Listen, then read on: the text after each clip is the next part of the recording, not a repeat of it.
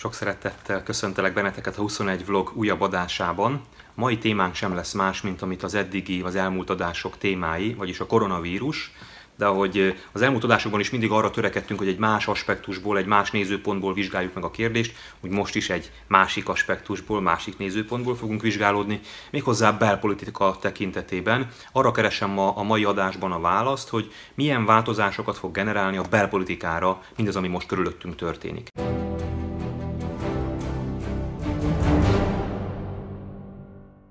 Mielőtt belevágnék, engedjétek meg, hogy mindenkinek jó egészséget, meg sok türelmet kívánjak, illetve azoknak, akiknek esetleg a családjukban már van olyan, aki a vírust elkapta, nekik minél előbbi felépülést szeretnék kívánni. Na de vágjunk bele a mai témánkba, a belpolitikába. Én öt csapdahelyzetet gyűjtöttem össze, ahogy szoktam, most is struktúráltam a mondani valómat, ugyanis szerintem mindez, ami a belpolitikában most történik, vagy ami várható, az így vagy úgy, de mindenkit csapdába csalt, vagy csapdába ejtett.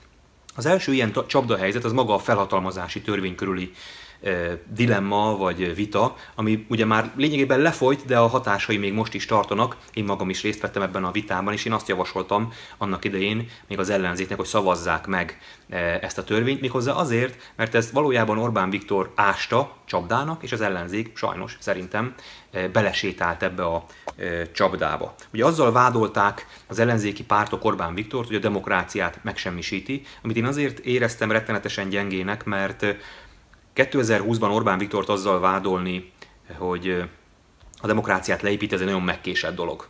Ez sokkal korábban megtörtént már, és igazából látni kell, hogy Orbán Viktornak nem is nagyon volt szüksége a demokrácia megsemmisítéséhez erre a felhatalmazási törvényre. Neki a kétharmad birtokában ez bármikor rendelkezésére állt, mint lehetőség, és áll a felhatalmazási törvény után is. Minden jogkört hiánytalanul fogunk visszaadni, és akik ma olyanokat mondtak, mint önök, kapnak egy esélyt, hogy bocsánatot kérjenek tőlünk. De akkor miért kellett neki ez az egész hercehurca? Ráadásul ennek ugye nagyon komoly nemzetközi visszhangja is volt, a nemzetközi sajtó is riadóztatva lett. Miért volt ennyire fontos Orbán Viktornak, ha azt mondom, hogy nem is volt rá szüksége. Hát pontosan azért, mert ez egy csapda volt.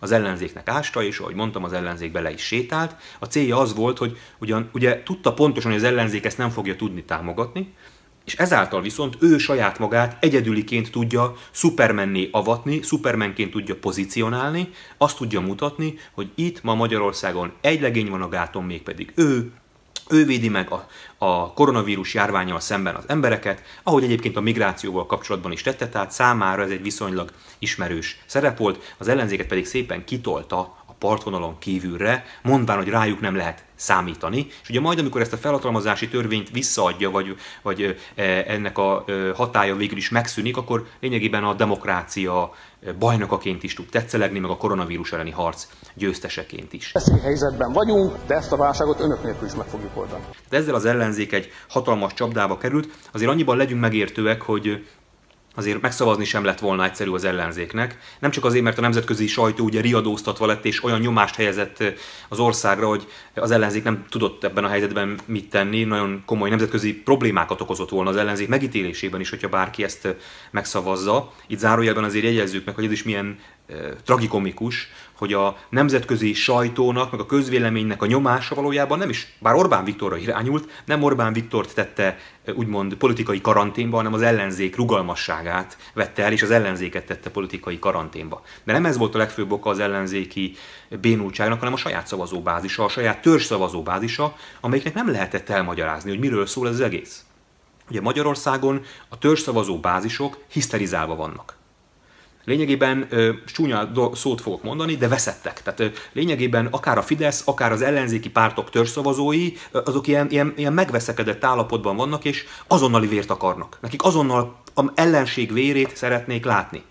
És, és még arról sem győzhetőek meg, hogy csak két lépésben. Tehát várjatok kettőt, és utána lesz, megmutatjuk nektek a véres kupát az, ellenzé, az ellenségeink vérével megtöltve, csak várjatok két lépést. Nem, ilyen sincs. Tehát ez sem lehet. Azonnali vérontást várnak el a törzszavazó bázisok. Nem lehet elmondani nekik, hogy tehát két, két, próbáljuk elképzelni, hogy valamelyik ellenzéki párt meg megpróbálta volna elmagyarázni a saját szavazóinak, hogy most azért kell ezt a pofont benyelnünk, megkapnunk, hogy később majd ne kapjunk fejberúgást. Ez egy mission impossible. Ezt a mai magyarországi belpolitikai légkörben nem lehet elmagyarázni, ezért ez egy súlyos csapdahelyzet az ellenzék számára. De menjünk tovább a második csapda helyzetre, ez pedig a karanténnal kapcsolatos, ugyanis Orbán Viktor miközben ellenség, az ellenzéknek csapdát ásott, ekközben saját magát is bizonyos értelemben csapdába helyezte. Mit, mit, mit is értek ez alatt? Ugye jelen pillanatban mi zajlik? Jelen pillanatban az zajlik, hogy megpróbáljuk ennek a koronavírus járványnak a görbéjét ellaposítani, vagyis elérni azt, hogy egyszerre túl nagy mértékű nyomás az egészségügyre ne helyeződjön, és kezelhető, kontrollálható mértékben kelljen csak a vírussal küzdenünk. Ez önmagában nagyon szépen hangzik, csak van egy másik oldala is, a gazdaság. A gazdaság közben minden egyes nappal, amit karanténban töltünk, épül lefelé, és közben a, a ellaposított görbe alatt egy hatalmas nagy gazdasági válság gyüle, gyülemlik fel, ami majd előbb-utóbb ezt át fogja szakítani. A gazdaság görbéjéről ugye senki nem beszél. Pedig 2008-ban az a válság, ami akkor ránk tört, hatalmas volt, nagyon sokan nagyon sok embernek ment tönkre az élete, a vállalkozása, kellett külföldre mennie, vagy akár lett öngyilkos ami most ránk vár, minden egyes nappal erősödik ennek a valószínűsége, még ennél is nagyobb lesz. És ezt Orbán Viktor is nagyon jól tudja, és ebben a helyzetben valamikor az életet majd újra kell indítani. De hát ebben a hisztérizált állapotban hogyan lehet újraindítani az életet? Kinek van meg az a politikai bátorsága, civil, nem civilként, hanem politikusként, politikai pártként, hogy azt mondja, hogy akkor kezdjük el az életet? Mit fog tenni a másik? A másik azonnal neki fog ugrani, és hisztérikusan azt fogja mondani, hogy gyilkos vagy, tönkreteszed az emberek életét, vására viszed a betegeknek és az időseknek az életét. Ezért senki nem fogja ezt természetesen felvállalni, vagyis napról napra ö, gyűlni fog, vagy nőni fog a gazdasági válságnak az esélye, lehetősége, de a Fidesznek majd ezzel kapcsolatban valamikor ez, ennek véget kell vetnie. Tehát el kell mondania azt az embereknek, hogy emberek, ez most véget ért, és kezdjük újra az életünket. Lesz, akik számára persze ez már nagy áldás lesz, nem csak azért, mert egyre türelmetlenebbek vagyunk, hanem azért, mert a, próbálja majd a gazdasági pozícióit, az életszínvonalát megőrizni, és már dolgozni akar. De másrészt a hisztéria is ott lesz az emberekben. Nagyon nehéz lesz a józanész hangján meggyőzni a társadalmat, hogy most már ne féljünk egymástól, most már nyugodtan kezdjünk el újra dolgozni. És milyen fura e, fintora a sorsnak, hogy majd a Fidesznek kell a józanésszel érvelnie a hisztéria ellen. Annak a Fidesznek, amelyik az elmúlt tíz évét a hisztéria keltésre építette. És az ellenzéknek pedig majd hisztériát kell keltenie, vagy hisztériát fog kelteni, amelyik eddig folyamatosan ezt kritizálta Orbán Viktorban. Szóval nehéz csapdahelyzet ez a második is, itt a karantén kérdése, és hát persze nagyon komoly indulatokat vált ki pro és kontra. És ha valakiben esetleg fölmerülne az a kérdés, hogy hát nem undorító-e az, hogy itt minden a politikában a hisztériakeltésről szól, annak azt tudom mondani, hogy de, undorító, de ha van bátorságunk feltenni ezt az első kérdést, hogy undorító-e hisztériára építeni a politikát, és erre a válaszunk az, hogy igen, akkor viszont legyen bátorságunk feltenni a második kérdést is. Mi a második kérdés? Hogy miért van ez így? És erre pedig a válasz az, hogy azért, mert ez, ez kell nekünk mert erre van igényünk. Akinek nem ingyen ne vegye magára, de sajnos az a helyzet, hogy Magyarországon azért zajlik mindez, mert az embereknek erre van igénye. Az embereknek e, e, a hisztéri, az emberek a hisztéria keltésre vevők. Egyszerűen bennünk van a hiba. Ha azt szeretnénk, hogy legyen más a politika, akkor nekünk kellene másnak lenni. Ez a helyzet. De menjünk tovább a harmadik csapdahelyzetre, ez pedig az előrehozott választás csapdahelyzete, mert nekem meggyőződésem, hogy Orbán Viktor előrehozott választásra készül. Azért, pontosan azért, amit az előző témánál mondtam, ugye egyre inkább nő a gazdasági válságnak a veszélye. Egy koronavírus járványt úgy tűnik, hogy többé-kevésbé lehet kezelni, lehet menedzselni, politikai kontroll alatt lehet tartani. Egy gazdasági válságot már nem, vagy nem biztos. Abba könnyen bele lehet bukni, de mindenképpen meg lehet, drámai módon meg lehet gyengülni, és ezt Orbán Viktor is nagyon jól tudja. Neki az az érdeke, hogy megtalálja azt a pillanatot, azt a apró kis meccéspontot, amikor már a karantén véget ér, az élet újra kezdődik, már tömeges rendezvényeket lehet tartani, de a gazdasági válság hatásai még nem, akkora, nem nőttek akkorára, hogy az ráhújjon. Tehát ő még Superman, és nem pedig egy gazdasági válságot okozó miniszterelnök. Neki még a Superman szűk kis idejében kell megtartania a választást. Viszont ez bizonyos értelemben csapdahelyzet a számára is. Tehát miközben nagyon logikus, hogy ő előrehozott választást tartson, nem beszélve arról, hogy az ellenzék sincs erre felkészülve, nagyon logikus, hogy előrehozott választást tartson, azért számára is ez egy dilemma. Hiszen, ahogy mondtam, minden egyes nap, amit ő szupermentként tud tölteni, az ellenzéket partvonalon kívül helyezi. Ez egy, ez egy elképesztően jó pozíció a számára. Folyamatosan bénítani tudja az ellenzéket.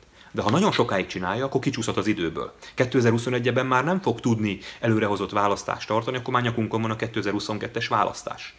Neki tehát minél hamarabb ki kell jönnie ebből a karanténhelyzetből, amiben egyébként annyira jól érzi magát. És miért csapdahelyzet ez az ellenzék számára? Az ellenzéknek meg azért csapdahelyzet, mert neki nyilvánvalóan az volna az érdeke, hogy minél hamarabb ez véget érjen, és újra vissza tudjon térni a politikába, újra tudjon politizálni, és ne a partvonalon kívülről kelljen csak kiabálnia. Vagy tudjon csak kiabálni. Nyilván úgy tűnik, hogy ez az érdeke. De a másik oldalról minél hamarabb tér vissza a valódi politikai ö, ö, helyzet Magyarországon, ér véget ez a politikai ö, szituáció, és az ellenzék újra politizálni tud, abban a pillanatban előrehozott választás lesz.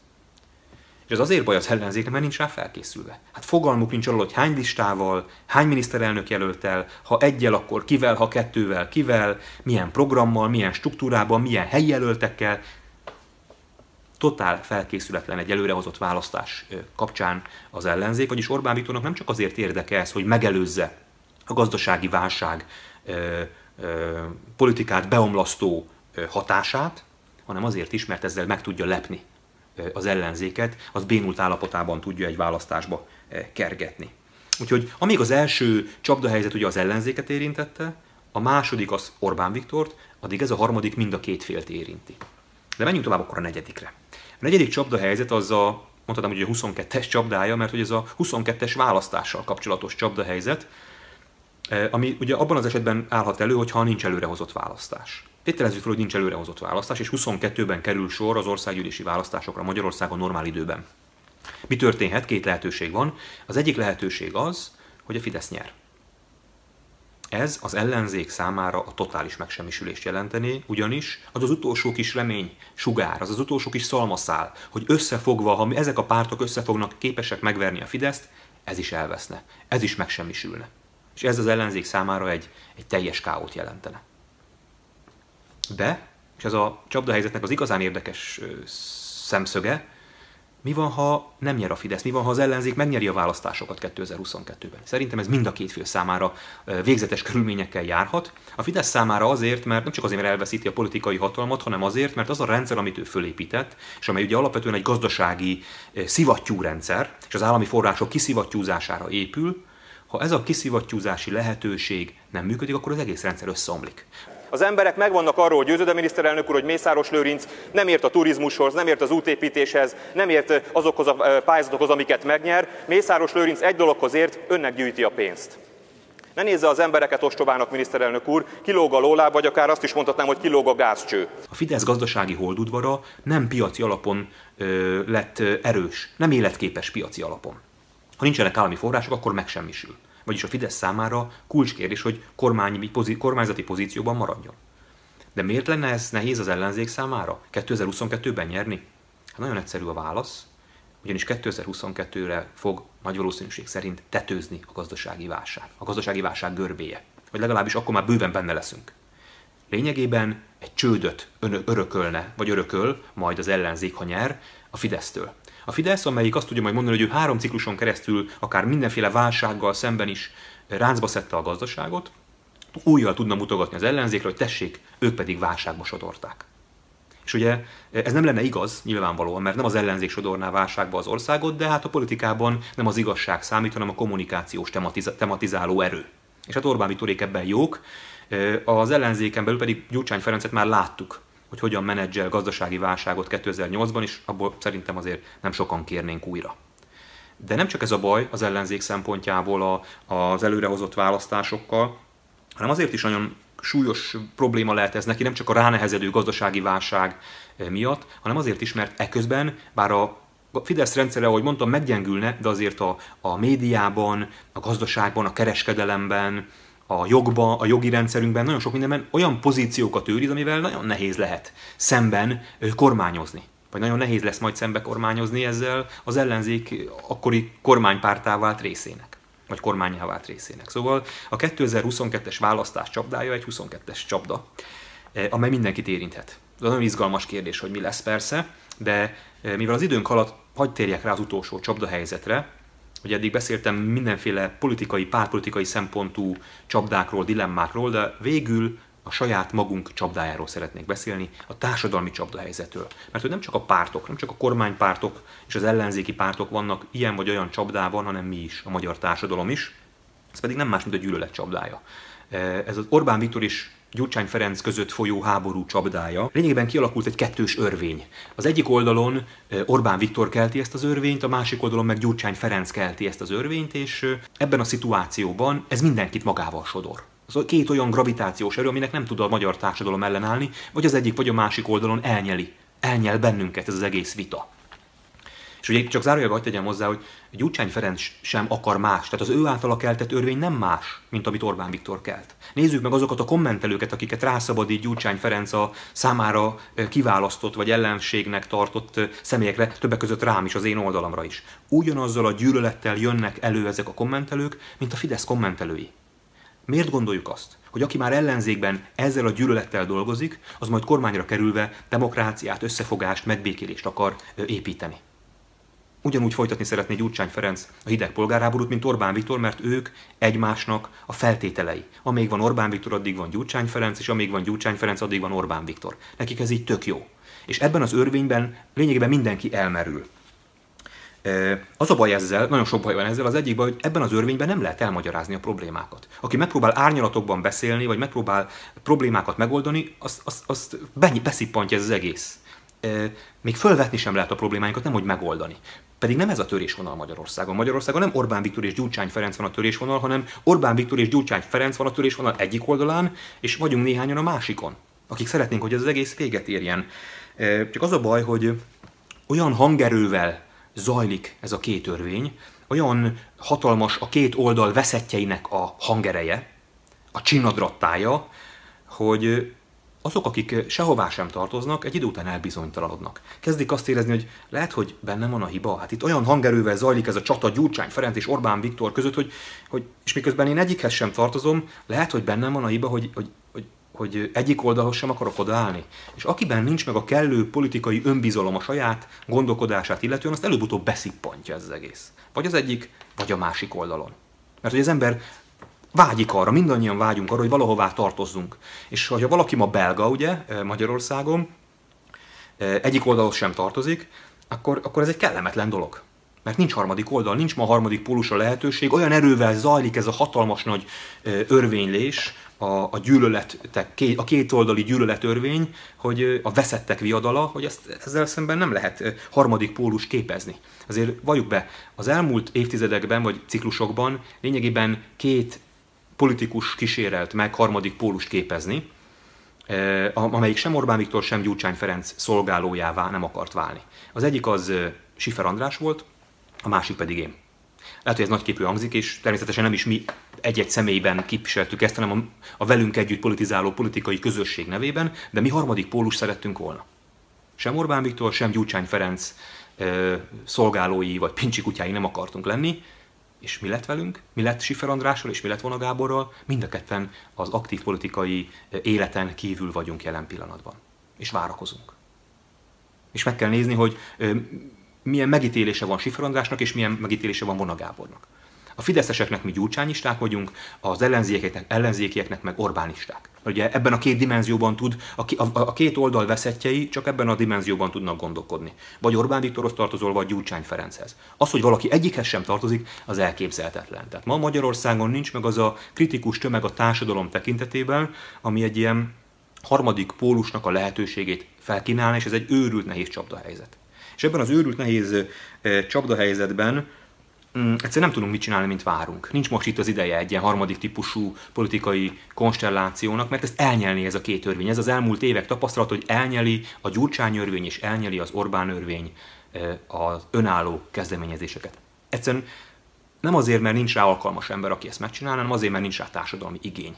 A társadalmi igény, ami erre van, minimális. És amíg ez a társadalmi igény minimális, nincs meg a kritikus tömeg, addig ilyen jellegű pólus nem fog képződni, vagyis nem tudunk más tenni, mint hogy várunk. Én is ezt teszem, várunk. Várunk arra, hogy a koronavírus véget érjen, és felszabaduljunk, és kimozdulhassunk, és várunk arra, hogy a gyűlöletörvény is véget érjen, és végre politikailag is felszabadulhassunk, és végre másról is lehessen beszélni, ne csak Orbán Viktornak, meg Gyurcsány Ferencnek a, a lázálmairól és a, és a beteges páros küzdelméről. Ezt a kettőt várjuk, de természetesen a ölbetett kézzel nem szabad várni. És én is azt gondolom, hogy a, amíg ez a várakozás zajlik, akár a koronavírus idején, akár a politikai gyűlölet örvénylése idején, meg kell próbálni értelmes, tartalmas dolgokkal tölteni az időnket, hasznos dolgokkal. Sőt, tovább megyek, nem hogy értelmes dolgokat kell tudnunk csinálni, hanem értelmesebb dolgokat kell tudnunk csinálni, mint amit ma a politikában lehet. Ma a politikában azt lehet mondani az egyik oldalon, hogy O1G, a másikon meg, hogy Gyurcsány hazaáruló. Ennek semmi értelme nincs már. Sehová nem vezet. Úgyhogy valami mást kell és értelmesebbet kell ennél csinálni, és szerintem ennek a lehetősége ma sokkal inkább a civil szférában van meg, azzal a, abban a meggyötört, meggyengült civil szférában, amit lényegében újra kell építeni és föl kell építeni, és ez nagyon sok ember kell. Amíg a többi csapdahelyzettel, a politikai csapdahelyzetekkel nem tudunk mit kezdeni, ezzel a társadalmi csapdahelyzettel viszont igenis tudunk. Igenis felelősségünk, hogy, hogy emeljük ki magunkat a saját nyakunknál fogva ebből a társadalmi csapdából, és lépjünk ki ebből a Gyurcsány-Orbán gyűlölet gravitációból, a veszettek viadalából, még hogyha ezt a veszettek viadalát nem is tudjuk most megakadályozni, nem is tudjuk kinőni, nem is tudjunk fölénőni, ennek a veszettek viadalának meg kell majd történnie, vagy előrehozott választáson, vagy a 22-es választáson, de addig sem tehetjük meg, hogy tétlenül üldögélünk, és csak nézzük az eseményeket. Nagyon sok nemes és jó cél van Magyarországon, nagyon sok szempontból lehet küzdeni Magyarországon a második reformkorért. Én ezt próbálom tenni, erre bátorítok mindenkit arra szeretnék mindenkit bátorítani, hogyha úgy érzi, hogy számára egyik gyűlölet örvény sem szimpatikus, és már-már valamelyik szippantaná be, ne engedje, ne hagyja. Próbáljon meg autonóm maradni, próbáljon meg távol maradni ezektől a gyűlöletörvényektől, próbáljon nem veszetté válni, és sokunkkal együtt, sajnos nem, ele, nem vagyunk elegen, de talán remélem, hogy azért sokan vagyunk és egyre többen, várni a megfelelő pillanatot arra, hogy mind a koronavírus, mind a politikai gyűlöletörvény véget érjen. Ezek voltak a mai gondolataim. Remélem, hogy sikerült néhányatokat ezügyben további gondolkodásra ösztönözni, ugyanis mindig ez a célom, ennek a vlognak lényegében ez a missziója. Nem az, hogy egyetértsünk, hanem az, hogy gondolkodjunk és beszélgessünk és kulturáltan folytassunk vitát egymással. Remélem, hogy ez sikerült ma is. Várlak benneteket a következő adás során is, és addig is vigyázzatok magatokra, egymásra, szeretteitekre. Nem sokára találkozunk. Sziasztok! Ahhoz, hogy a 21 vlog fennmaradjon, a te segítségedre is szükség van. Kérlek, hogy légy a támogatóm a Patreonon.